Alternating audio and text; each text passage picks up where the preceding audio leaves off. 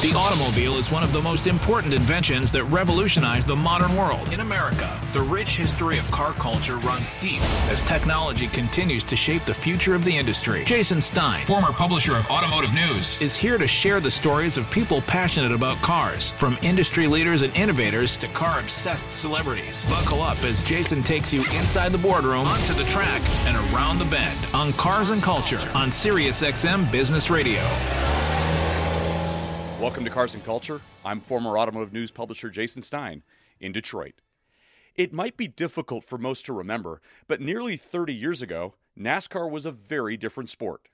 Good old boys, just rubbing and racing. And NASCAR was as sophisticated as a bent fender. It had a long history of Southern boys who grew up in the sport or had a father as an owner.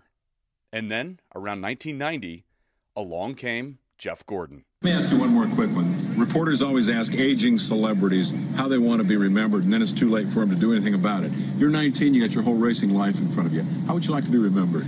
Well, uh, hopefully down the road, you know, that I can be a top Winston car, uh, Winston Cup driver. You know, I want to be uh, up there with Dale Earnhardt, Kenny Schrader, uh, Darrell Waltrip. You know, I would like to be one of them. That's my ultimate goal. And, uh, you know, sure, it's great to be the young kid when he was coming up, but, you know, pretty soon I'm going to get older and they're not going to be able to call me that, so I got to do something. And he did more than something. He was boy wonder. He was the kid. He was the face of a whole new generation of racers, and he was a champion from the start. Checkers are out, and they are down, and it is Jeff Gordon victorious this evening on this Memorial Weekend at the Charlotte Motor Speedway. Not, you're in good company. No, they did. They did the right thing. Uh, I wouldn't have took a chance on it, but they did. Earnhardt up to yeah. Congratulate him. They shaking his fist at him. No, not really. Jeff Gordon didn't just transform a sport. He gave a whole new spit, polish, and shine to it. He made NASCAR cool. He opened the doors for new fans, and the sport took off. Madison Avenue took notice. So did most of America. And a transformation was underway to turn NASCAR into one of the most popular sports this country had seen in a very long time. As boy wonder who only just won, he created a following of lovers and haters. Regardless, Jeff Gordon was a symbol of what NASCAR wanted to be. His success spawned a revolution, new markets, new tracks, and new followers.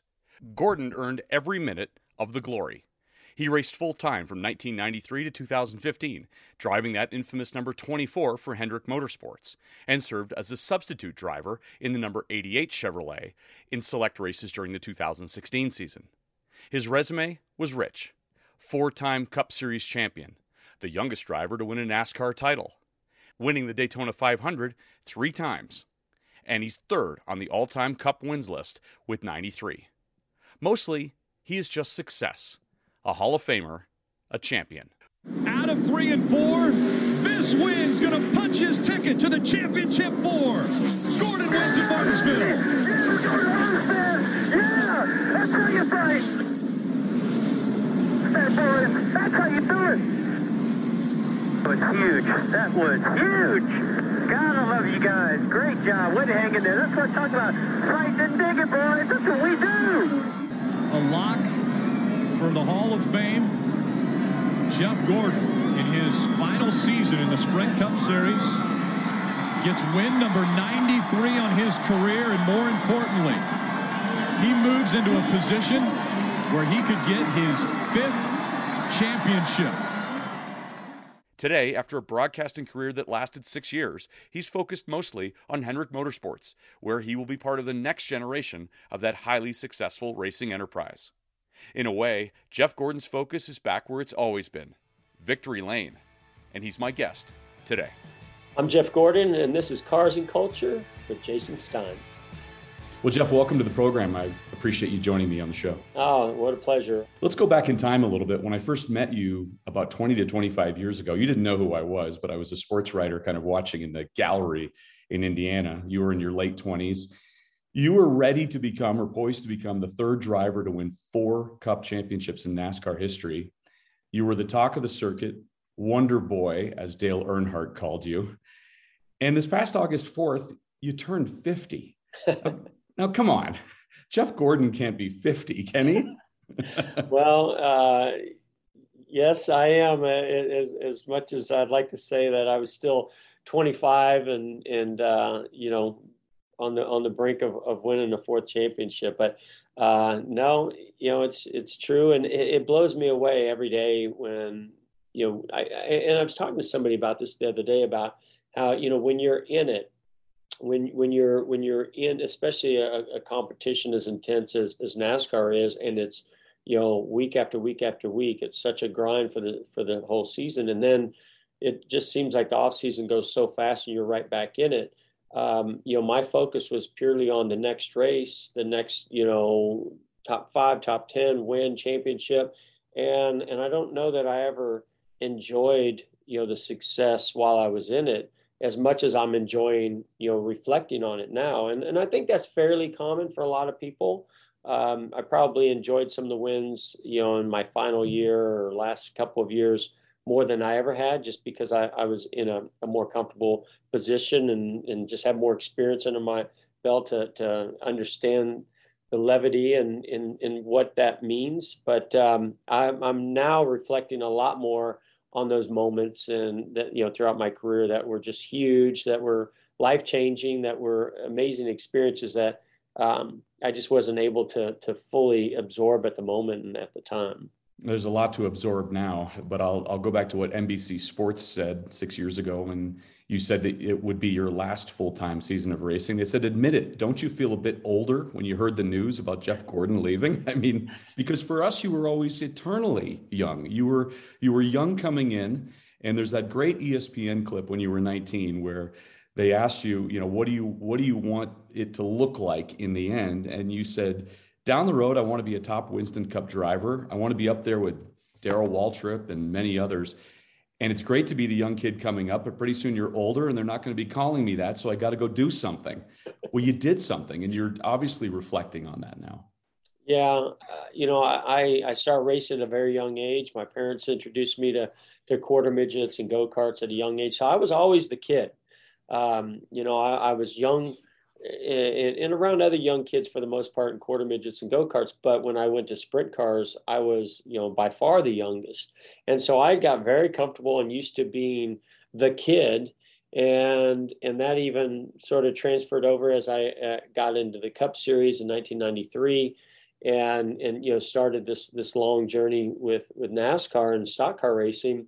Um, and I don't know, if, you know, there definitely was a transformation at some point where I realized that I uh, I was getting older. I wasn't the young kid anymore, but it didn't bother me because of what I had achieved and the experiences that I had, and and you know the the life that that you know being at the top level, driving for Rick Hendrick, and and you know having the success um, at that level with with that organization provided me. It just allowed me to not only Um, be very comfortable with where I was at that time. And, and as I got older, but also try to be a mentor to others and, and, you know, hopefully um, somehow play a small role in seeing them have a similar experience as what I had.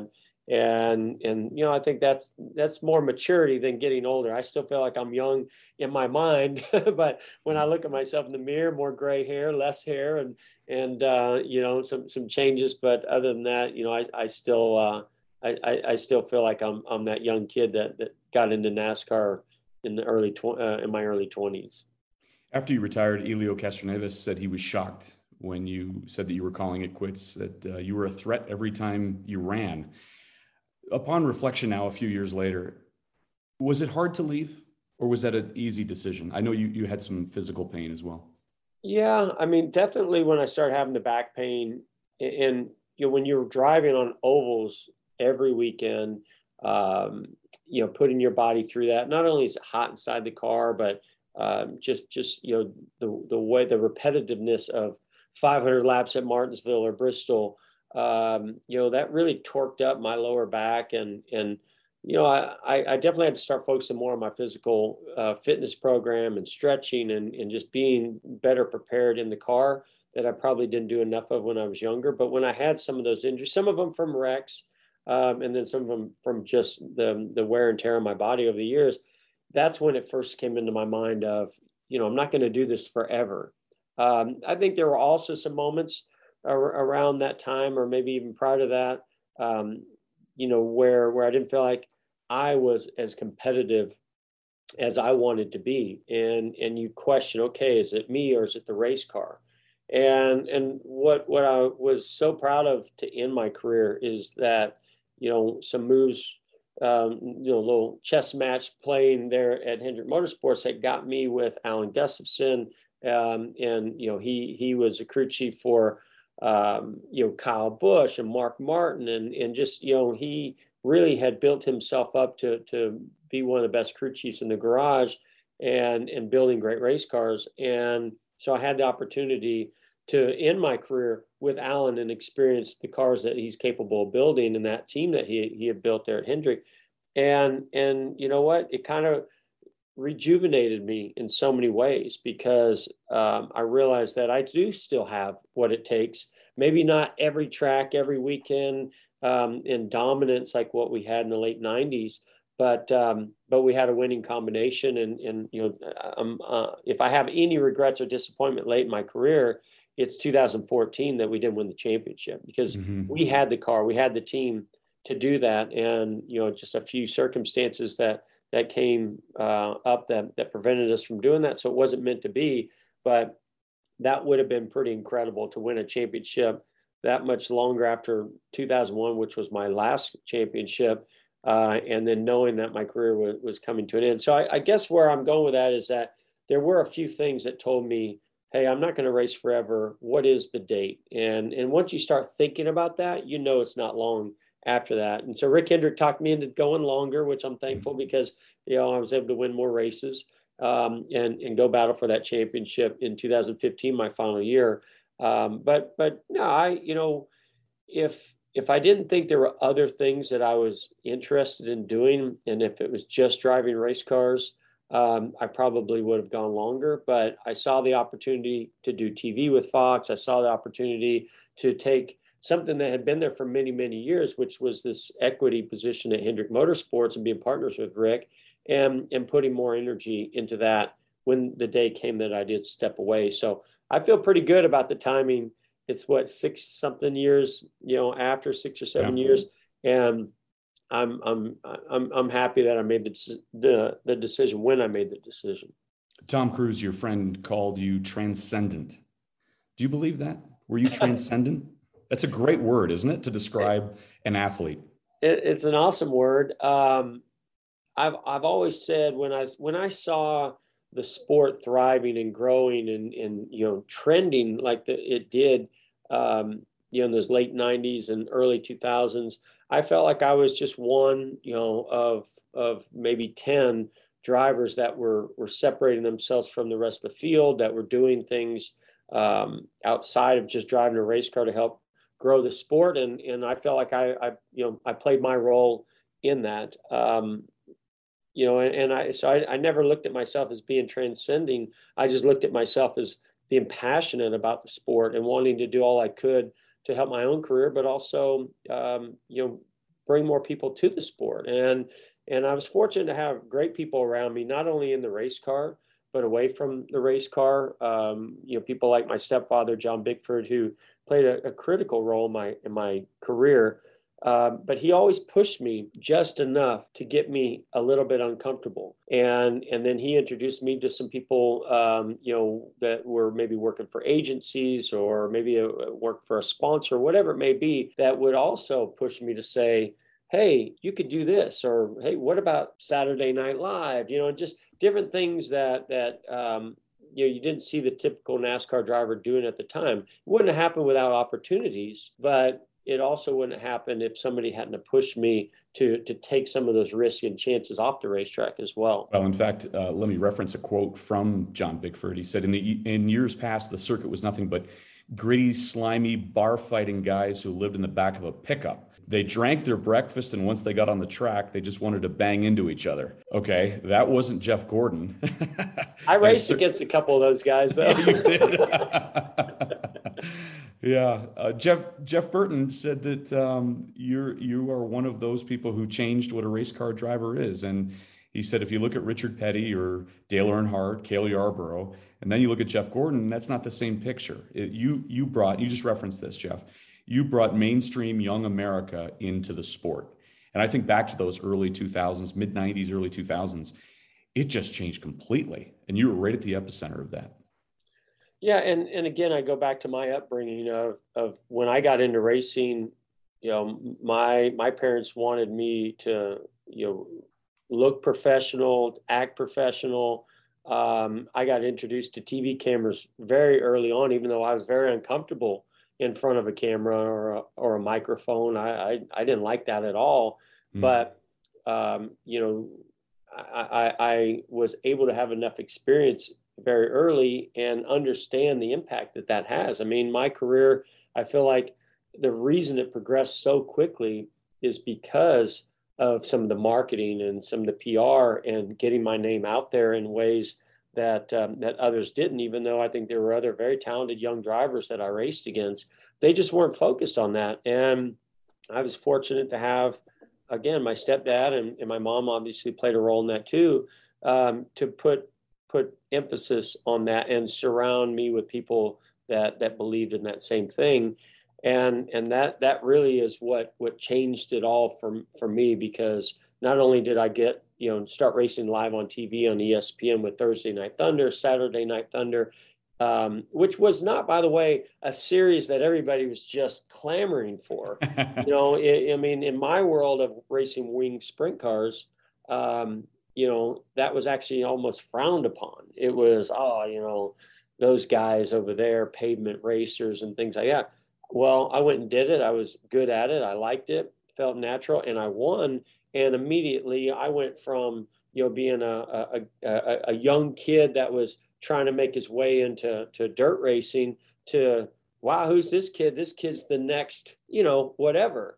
And and so I realized right away that, yeah, being in front of a of a live audience, being in front of a camera and and you're you know, showing some personality, um, you know, showing people who you are, has a lot of benefits. And, and I kept that with me for, for a long time. And, and so, you know, when, when the sport, when NASCAR started just taking off and going to new markets, uh, my timing, and I said this in my speech when I was um, uh, going into the Hall of Fame with NASCAR, if I had to pick one thing that, that, you know, really uh, impacted my entire career, it was just timing, you know, the timing of, of, and I don't want to go too deep into it, but, you know, just the timing of everything that happened along the way, um, and how that led to the next opportunity, the next chance, and, and what we did with that.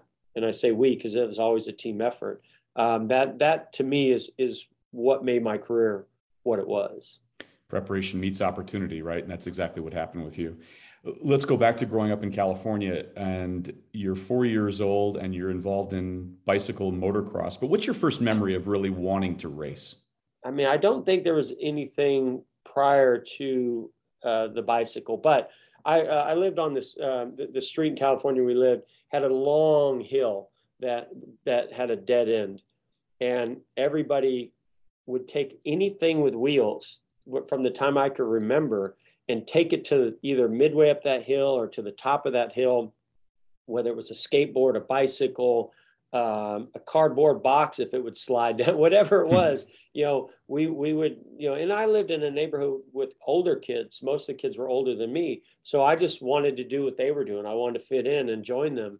And, and so I know that I was introduced to, to, to speed and, and, and I don't want to say danger, but, but definitely taking risk pretty early on.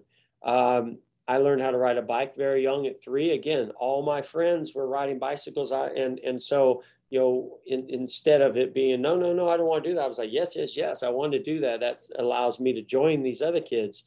And, and, but this is where my stepdad comes in, because, you know, if I learned how to ride a bike, he was like, okay, we need to go race this bike. If I learned how to ride a skateboard, well, you need to learn how to, you know, they didn't have X Games back then, but had they, it would have been, mm-hmm. you need to be an X Games, you know, or a skateboard uh, champion or expert, Tony Hawk, you know. But so it, that's just the way he was. It, I, I I took up water skiing, um, you know, when I was like eleven, And immediately he wanted me to be a competition uh, water skier.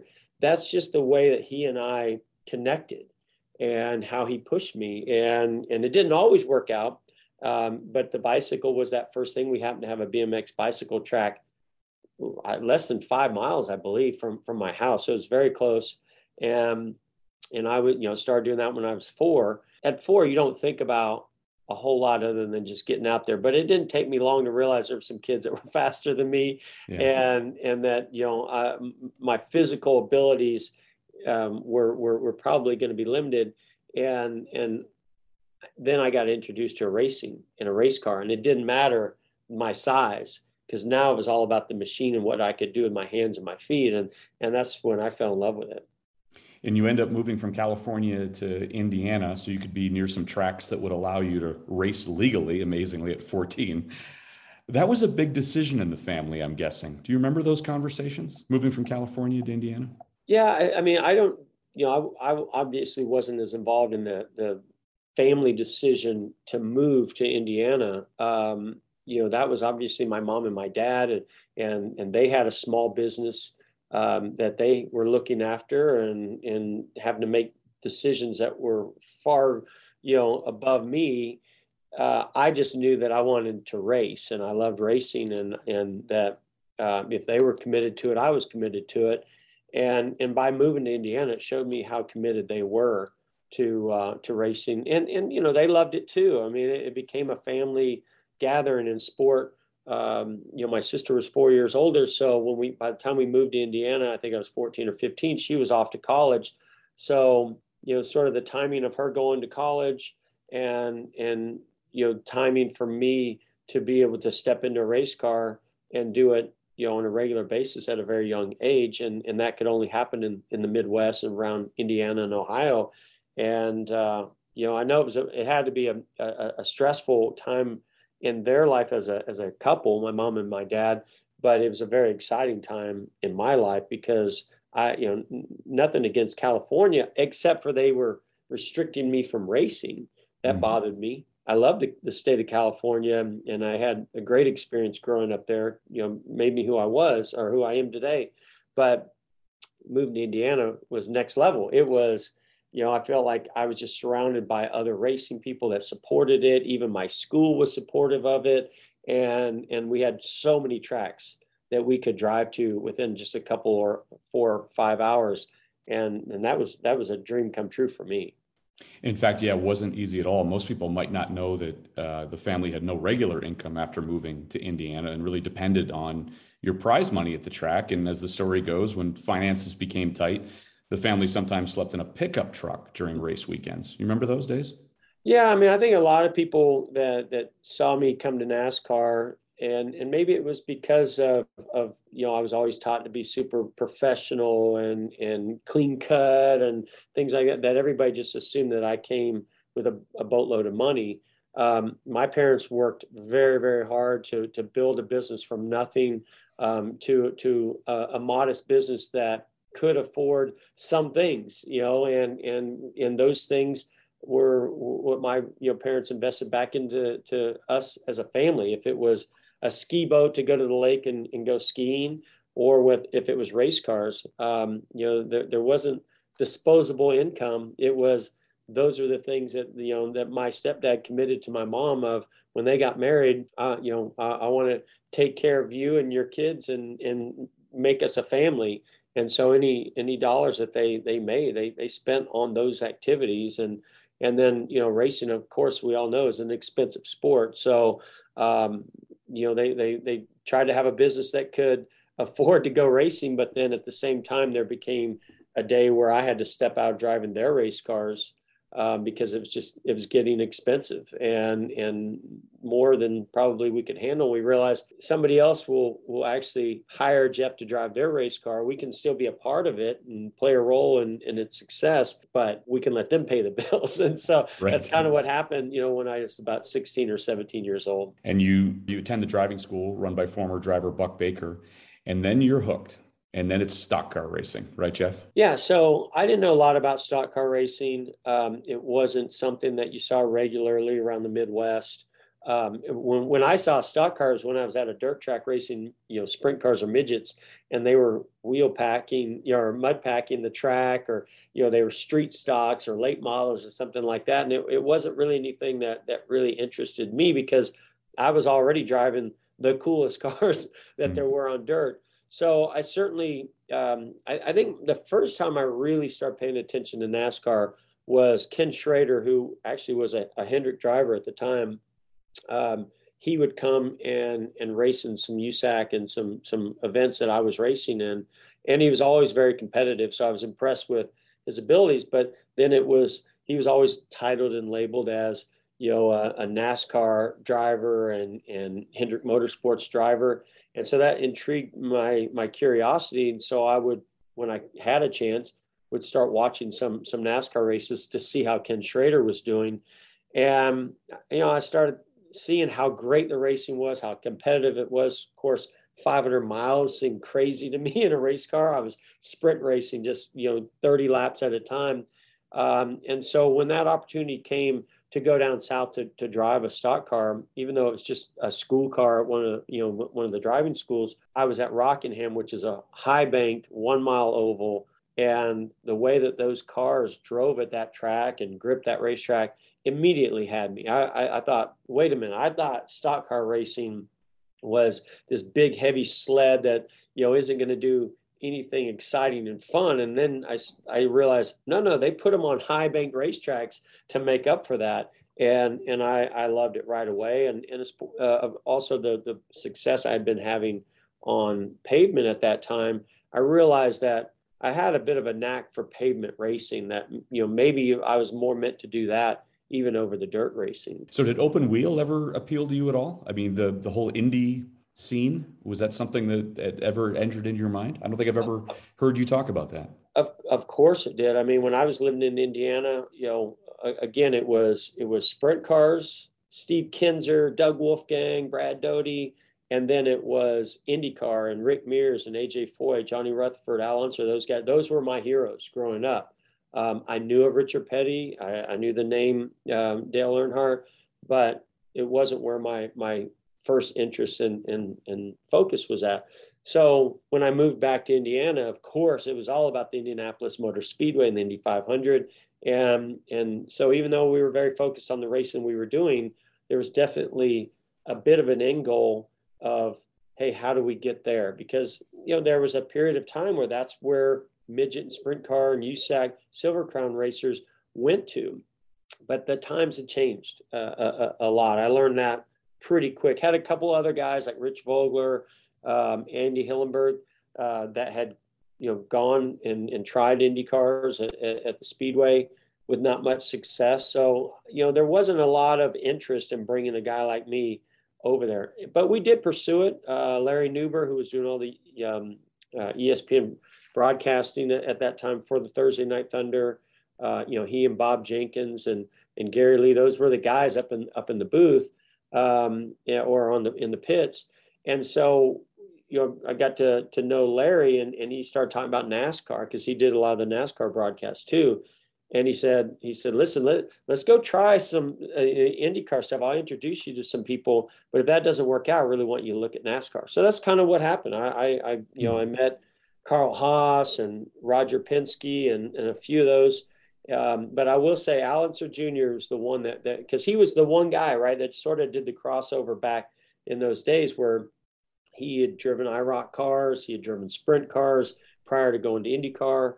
And and he told me, he said, he said, listen, if you have an opportunity to go NASCAR racing versus IndyCar racing, go NASCAR racing. And, well, and told you that. I was very surprised by that. Hmm. Um, but I was also seeing that IndyCar racing was a lot of uh, road racing uh, specialists, you know, and a lot of a lot of people from other parts of the world coming to, to this type of racing because that's what they were good at, known for, and they excelled at it. That was not me. I mean, I was going to try to be a road racer if I needed to be, but I was more of an oval track racer. So when Junior, Al Unser Junior said that, and then I went down, drove the stock car, to me, it just seemed like the stars were starting to align that this, this is, this is my new path. Well, and some stars align too in your professional world in the sense that you get the chance to meet an individual like Andy Graves or a Rick Hendrick, and then everything changes.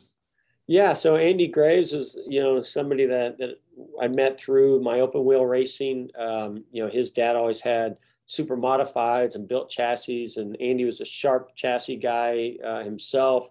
And and somehow my my stepdad, or Bob East, that was building the Beast midget and uh, sprint car chassis at the time, came across Andy. So Andy comes to, I, I honestly can't even remember the very first time uh, that we met, but we hit it off right away. I realized he was a sharp guy, and, and you know, we, we could utilize him to help our race cars go faster.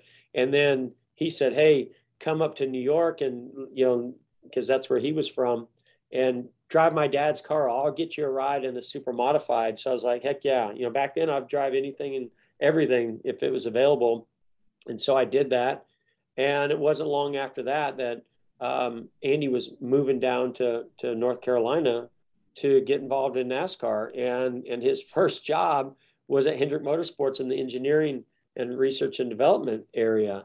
And, and so at right after that, it was basically when I went to go to Buck Baker driving school, and I'm driving, you know, I wasn't, I hadn't been introduced to Rick Hendrick at the time, but I knew Andy Graves, and all he wanted to do was tell me and rave about Hendrick and, and their organization, and, and, you know, what they're working on and how much potential that team had. So, you know, right away, I knew that, that if I wanted to get to NASCAR uh, and, and I wanted to be a part of a successful team, that Hendrick Motorsports needed to be one of the ones at the top of the list. And fortunately, a few years after, I mean, shoot, actually just probably about two years after that, I was able to, to meet Rick Hendrick. And he takes a chance on you. He doesn't even have a sponsor for the car. And, but he believes in this kid who's come in from California and Indiana. Do you remember the first meeting with Rick? I, I don't re- remember all the details, but I do remember meeting him. Um, Because so so later, Andy and I actually became roommates uh, of on this quest to to move to the top of of, of NASCAR, and and so trying to save our money and expenses. Um, you know, me, Andy, and another guy uh, end up buying a house together, which was crazy, and it was about a mile from Hendrick Motorsports in uh, Charlotte Motor Speedway. Um, and, and so Andy came home one day after I, I think I'd won the uh, Atlanta race in ninety-two, my second year in Xfinity, and said, hey, do you know Jimmy Johnson? Now, this is the Jimmy Johnson that used to work at Hendrick Motorsports at the time, and, and was basically the general manager over there. Um, he, uh, you know, he said, hey, he, he, he's asking questions about your contract and what the deal is with you and Ford, because at that time I was driving a Ford. And, and then he said, I think Rick Hendrick would like to, to meet with you. And I, I was like, what? You gotta be kidding me. And so that first meeting did happen shortly after that. And it was at Rick's office over at the Hendrick Automotive Group. Um, and it was cool because it was all secretive. You know, I came in the side door, and here he has this, you know, really, you know, cool office. And I sit down just nervous as can be. And, and we, um, uh, And we just had a nice little discussion. From my standpoint, I was just in awe of, of this successful businessman that owned, you know, a great race team, and I wanted to drive for him. I can't imagine what he was thinking of, you know, this kid. I mean, I, you know, trying to grow a mustache at the time. I, I was, what, nineteen years old or something. And, and I, I think I looked like I was fourteen with a mustache. uh, so, uh, yeah, you know, that was, that, those were interesting times, and clearly led to, to where, uh, you know, where I end up having my Cup career forever. Enormous success, ninety-three wins during your career. You won the inaugural Brickyard four hundred at twenty-five, became the youngest uh, winner of the Daytona five hundred, a race in which you were the youngest participant by two years. And it only took you two hundred ninety-two career starts to win four Winston Cup titles. Dale Earnhardt needed three hundred sixty-one, and Richard Petty needed five hundred ninety. Mark Martin called you one of the greatest drivers of all time. You can't argue with the results, but it wasn't always easy, I know, for you. And E S P N has done documentaries on the on the cultural war that took place between you as this upstart and the more established folks. And Ricky Craven at one point said, it can't be easy for being punished. It can't be easy being punished for being so good. Well, Ricky and I are great friends, so I appreciate him, him saying that. And there, there were definitely, listen, it's always easier when you're winning. You know, there can be much worse problems to have. So I, I can't ever say that it was it was difficult because of the success that we were having. But there were definitely challenges along the way. I you know came came into it, first of all, tearing up a lot of race cars. Um, you know, again, trying to figure out how to get a, a, a heavier, powerful stock car around these racetracks that were challenging enough, but then to do it for five hundred miles was something that that I just didn't have experience at. And so it took me a while to understand that part of the of, of the, the dynamic of the sport. So the first, my rookie year, I, I you know I, I was known for crashing a lot. I was fast, but crashing a lot. And luckily, that started to come around last half of that first season, and then into into ninety-four when we uh, eventually won our first race. But you know, once I started winning, and in the and it you know it was and, and you always gauge everything off of driver introductions, right? Big crowd. And you walk on this stage, and and that's when, you know, the fans got to show their pleasure, displeasure. If they didn't make any noise at all, that was the biggest problem that you had, because they didn't even know who you were. So, you know, it started for me in ninety-four getting more and more cheers, especially after winning the six hundred and the Brickyard four hundred. And those cheers started getting louder and louder and louder. And it was it was great. I was like, man, this is everything I could ever hope for. And Uh, of course, Dale Earnhardt Senior was the man and and the most popular driver, and and people just, you know, screamed and yelled and booed also, but made a lot of noise for him. And, you know, that's all at that time you could hope for is, what can I do to get, you know, you know, to get a fan base like that? Um, and you knew you had to win a lot of races, but but I started winning more races, and all of a sudden it started turning from cheers to jeers and and, you know, boos. And And then I started seeing signs outside the racetrack of, you know, we hate Gordon. And Run into, put Gordon into the wall. Yeah. And and I, I will say there was a period of time where I just didn't get it. I didn't understand what had I done. And and luckily, actually, Dale was great um, helping me with that. You know, he was like, listen, because we, we were riding around a racetrack in, in Sonoma. We we started side by side. So, you know, they took us in the back of these pickup trucks uh, after driver intros and rode us around the track. And I saw some signs out there. Now, now we're in California, right, in Sonoma. So so I'm from California. So I was getting quite a few uh, uh, people, you know, with, with positive uh, signs or, or applause for me. But I started seeing these threes with a, a circle and a, a line through. And I was like, whoa, and I hadn't seen that w- with Dale and until then. And I said, man, what's up with that? I've never seen that before.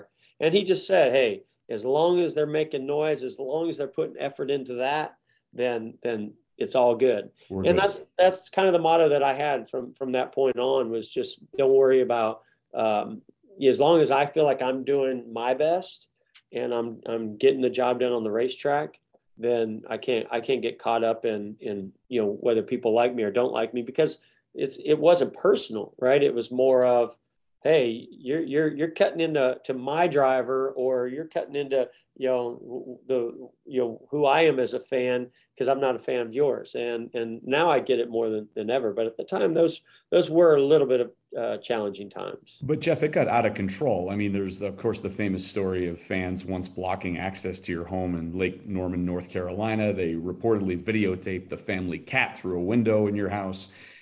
And then, of course, you end up in the supermarket tabloids while you're going through your divorce. Did it seem like a lot to you? I mean, it, it had to have been a lot.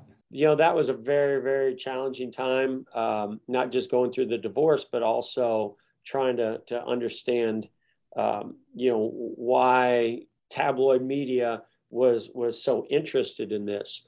But at the same time, and I've told many people this, it made me human, right? It, it, I think for the first time, people looked at me as not just this kid handed things on a, on a, you know, silver platter and, and, and just, you know, life is so perfect and everything's so great. Uh, they realized life was not so great, that I, I had challenges and things going on in my life that other people do.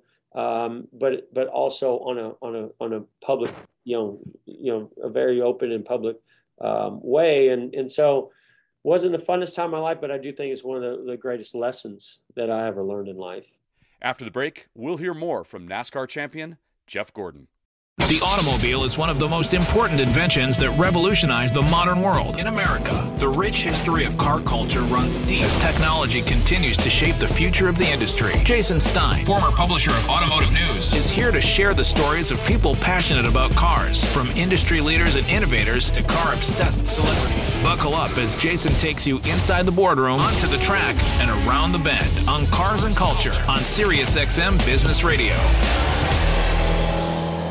Welcome back into Cars and Culture. I'm former Automotive News publisher Jason Stein in Detroit. And now, back to my interview with Jeff Gordon.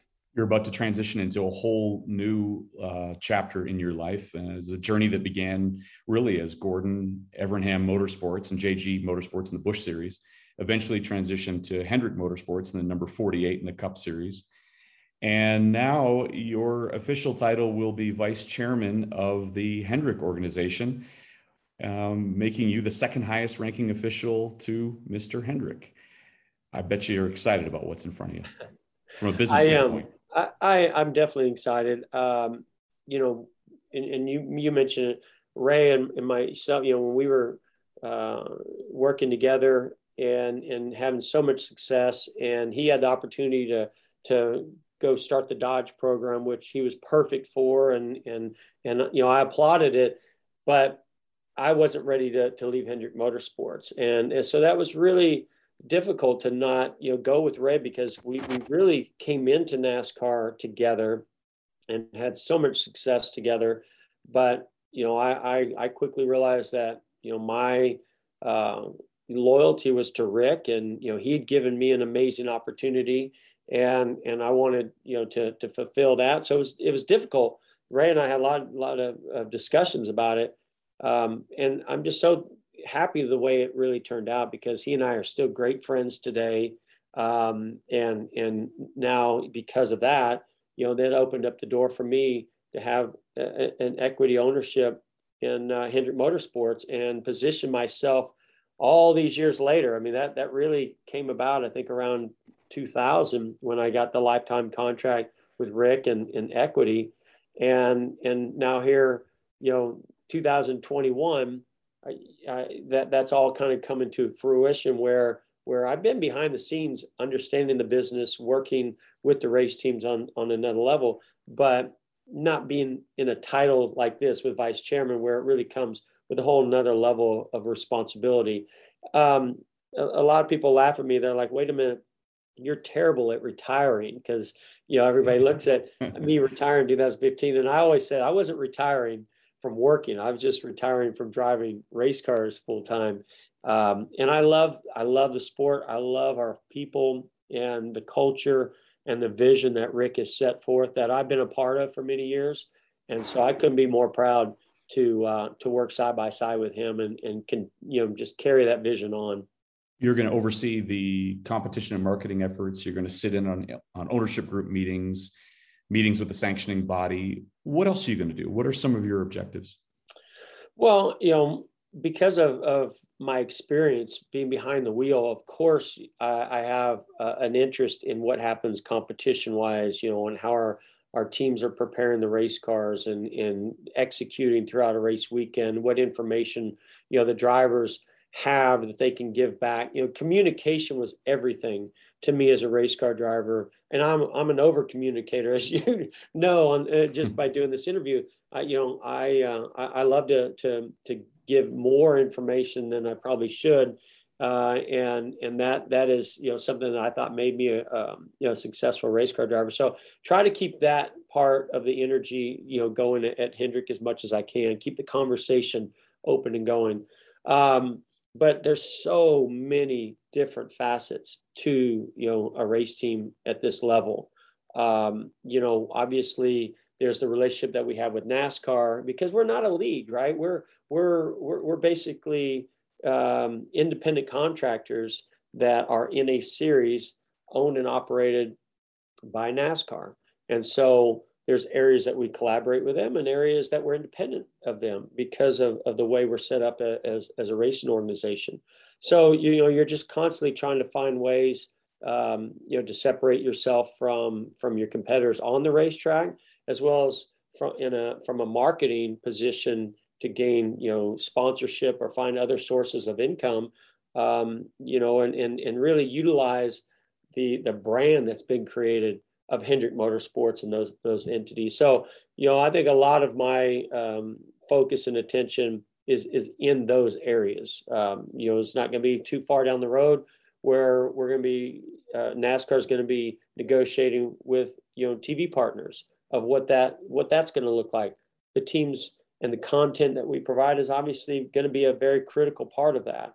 Um, so, you know, things like that, and working with our current partners as well as finding new partners and just making sure that they're having the best experience. I, yeah, I've been all over the world and seen all different types of racing. Um, and, and I try every time I experience that, and not just racing, other experiences too, whether it's uh, music festivals, but just things that I always bring back to racing, to our experience, and, and whether it's fan experience or, or, you know, key customers of our partners or our partners as executives, what can we do to make that experience for them one that's unforgettable? I mean, in some ways, every time we go to a city, it's almost like a Super Bowl. Um, you know, if we get out of COVID and we can have full capacity uh, grandstands, it, it, it's it's almost like one big festival that's happening with the way our fans engage and camp and and interact with the sport. And so it's a very it's very exciting, but you're always wanting to push that and try to learn from other events of how you can do it better. So, you know, those are those are mainly the key areas, but also, you know, the sport's growing in a way to new fans. Um, you know, more diversity, I think, is is something that's going to be very important. That um, you know, I'm I'm I'm a part of the um, uh, you know, diversity program that NASCAR has, uh, where where there's meetings that we get together and talk about with with other key partners in the sport that want to see um, you know, more minorities and and a more diverse type of landscape for NASCAR. That um, that is is is going to help the sport grow. You also believe that uh, where we are right now with the sport, it reminds you a little bit of the older days, or the period of time when, I guess, we all talk about the sport being super hot. It's been well known that the sport has been sliding uh, in terms of ratings and general interest over the course of the last decade or so. But now the new players are involved. You've got Pitbull, you've got Michael Jordan involved, right? So it, are we going through a bit of a revolution again? Well, I think we are in many different ways, um, not only on what, you know, how we're attracting new owners and, and the type of owners that, that we're attracting to come in the sport, like you mentioned, but but also the way people are viewing live sports, you know, from streaming services, cable channels, network T V, um, and, and how does that impact, you know, our sponsors and our fans?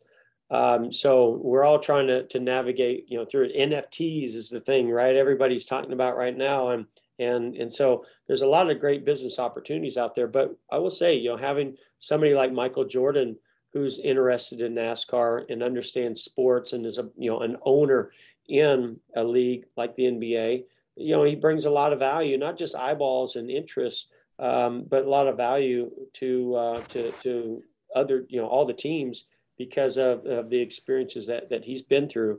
And he's he's still one of the, the biggest names, not just in sports, but, you know, probably one of the biggest celebrities in the world. So anything that is going to uh, to, to help grow the sport, I'm I'm very supportive of. You know, Pitbull and and, and their initiatives of, of, you know, helping out people in the communities, but also the entertainment aspect, um, the way Trackhouse, I think, is uh, with, with Justin Marks and Pitbull, the way they're going about creating the modern race team, and and not only how you get to the racetrack and compete, but how you um, you know how how you showcase your partners, your sponsors out to the world and and draw new fans. Um, and I love that. So certainly those things are have, have created some some um, buzz and excitement, and that those are, you know, I think we need those and a handful of other things. Um, that, that are going to get NASCAR trending again like it once was. Finally, Jeff, you strapped yourself into uh, a, uh, a car again recently. Uh, thirty years later, you returned to your roots in Indiana and uh, climbed behind the wheel of a U S A C midget car. That had to be something for you. It really was. You know, hiring Kyle Larson is, is definitely... Um, you know, inspired me to to look at what I did throughout my career. And and I don't have many regrets, but seeing him out there racing sprint cars and midgets, of course, he's doing it at a whole nother level that nobody else has done since maybe, I don't know, A J Foyt. You know, I've just, I've never seen anybody do what he's doing. But I did have the opportunity to do that when I came into NASCAR. I did it a little bit when I was in Xfinity, but not really in Cup. And, and you know, I probably, I wish now that I had done more of that, because I love dirt racing. I love grassroots racing. I love what got me here. And, and I put so much of my energy on just trying to be a champion in the Cup Series and the business side of, of, you know, what it took. And it was a big commitment. And, and I just, you know, um, I, I just didn't do enough racing. So this experience, um, you know, I, I probably shouldn't have waited till I was fifty to do it, but it was so cool to get back in a midget. Um, Tim Clausen, uh, Clausen Marshall Racing, is somebody that was a childhood, you know, friend that I grew up racing with. Uh, his, his younger brother and I were in the same class, but I knew Tim very well and their family. And we kind of lost touch uh, over the years. But then as I started going to more midget sprint car races over the last probably six, seven years, we would reconnect. And then, of course, you know, when Brian Clausen uh, lost his life, um, you know, I, I, I was able to reconnect with, with Tim. And ever since then, we just wanted to do something together, not just to honor Brian um, and his wishes, but also, you know, to just have fun again. And and that's what I looked at this experience at, at Indianapolis on, in, in the midget, on getting back on dirt, doing it with uh, with Tim and, and and Richard Marshall. It was an amazing experience, um, and and I'll, I'll always remember. Matter of fact, um, you know, behind me sits the uh, the the nameplate off of that midget when when I drove it, because it meant so much to me to get back on dirt, slide that car sideways. Hmm. Um, and of course it was intimidating doing it in front of a big crowd that was there and, and on, on flow racing, but it was, um, it was all worth it. Yeah, great experience. I'm, I'm very thankful of that. Well, the late Dale Earnhardt, as I mentioned earlier, called you Boy Wonder. Even Boy Wonder at fifty is allowed to have a midlife crisis and take a car around a track. So yes, yes. Well, that, that, I guess you could call it that, because I love getting, I, I do love getting it behind the car and going fast. I don't want to compete, because yeah. Now, you know, as soon as you put the clock on me, as soon as you put other competitors, you know, then I want to take it very, very serious, the way I did throughout my whole career. And I want to put every bit of energy and effort into it. And, and I just don't have, you know, that, that in me right, right now, because I'm doing other things that I'm enjoying. But get me in a race car or any car that I can go fast in and just have fun with it, I'm all in. I love that. I have a hunch you'll be competitive in your new role at Hendrick as well. So, Jeff Gordon, thank you so much for being on the program. What a treat. Yeah, my pleasure. Thank you. Great, uh, great interview, and had a lot of fun. Thanks to Hendrick Motorsports and Jeff Gordon. And thanks for listening to Cars and Culture. I'm Jason Stein in Detroit, and we'll see you down the road.